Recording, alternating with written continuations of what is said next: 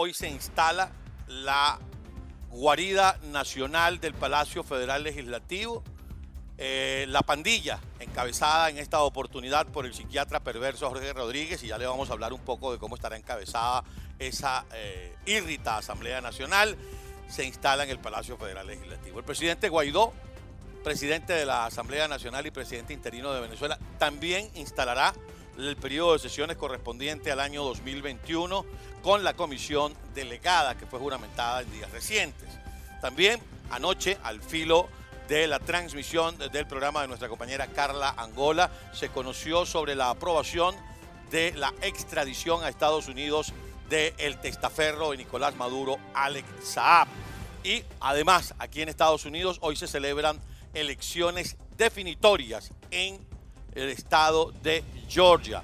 Y eh, tanto el presidente Donald Trump como el presidente electo Joe Biden estuvieron o están en ese estado eh, haciendo campaña por los candidatos de cada uno de sus partidos. La elección podría definir la correlación de fuerzas en el Congreso de los Estados Unidos. Y también el tema de la vacunación contra el COVID-19, contra el coronavirus, que ya ha comenzado su fase para el público, es decir, para mayores de 65 años, en el caso del condado de Miami-Dade, tienen que buscar hacer la cita en la página del hospital Jackson, entre otros.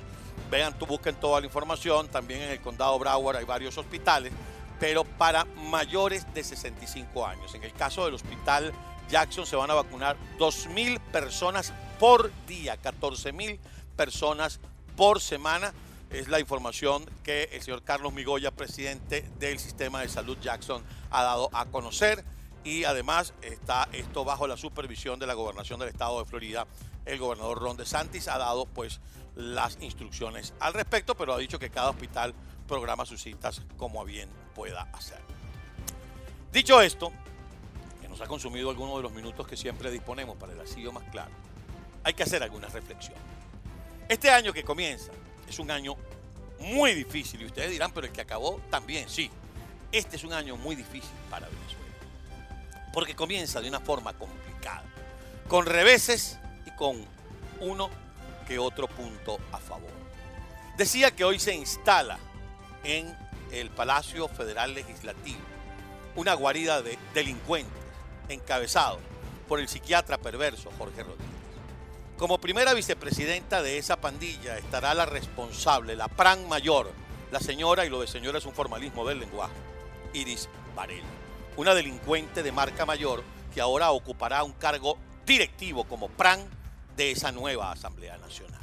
Y después, el incalificable Didalco Bolívar, el hombre más barato en el precio de su conciencia que ha parido el movimiento del socialismo, después el chavismo, después la oposición y ahora otra vez el chavismo, como se darán cuenta, es bien barato.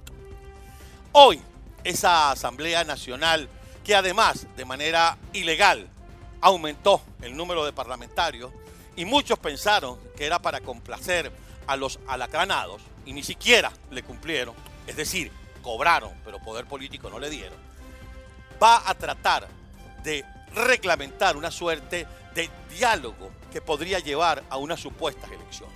Elecciones que tampoco van a servir para nada.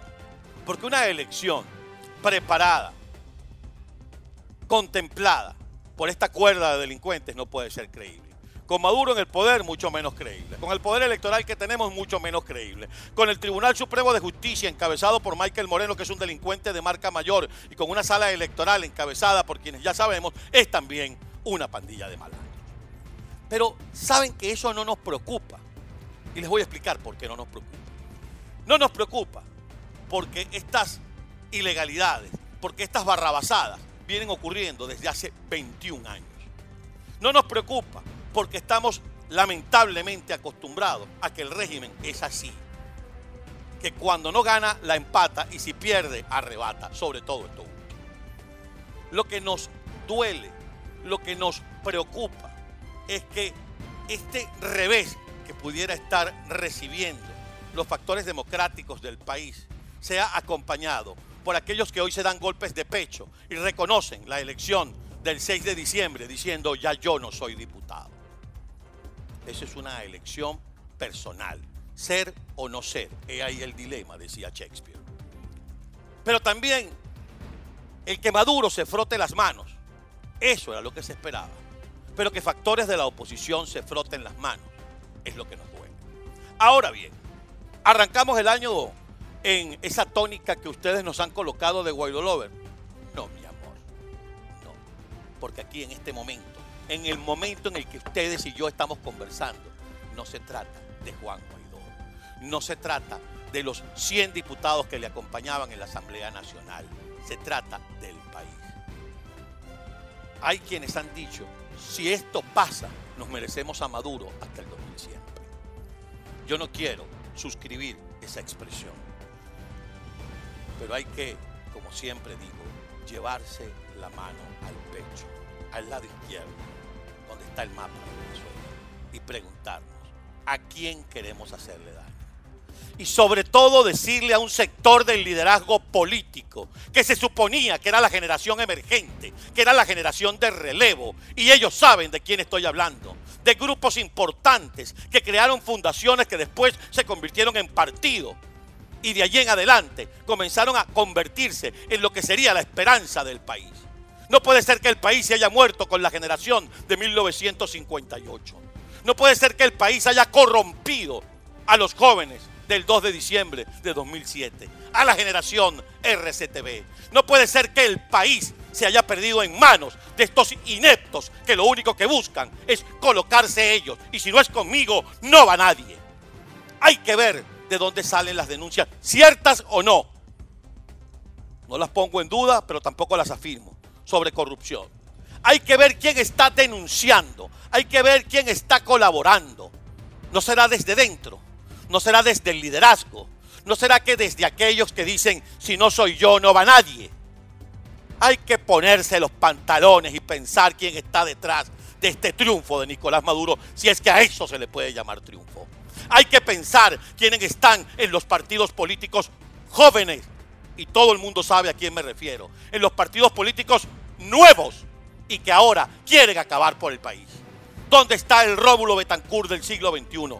¿Dónde está el Rafael Caldera del siglo XXI? ¿Dónde está el Jóbito Villalba del siglo XXI? ¿Dónde está la generación del pacto de punto fijo del siglo XXI? No existe. Y por no existir, el país se les puede morir en las manos. Y mañana vivirán en el exterior con el dinero que han amasado, mientras los venezolanos estarán bajo la bota opresora de Nicolás Maduro y hasta de María Gabriela Chávez. No puede ser que la única esperanza que tengamos es que el difunto que en la quinta paila esté dijo hasta el 2021 y estemos esperando que se vayan solos. ¿Lo quieren así o más claro?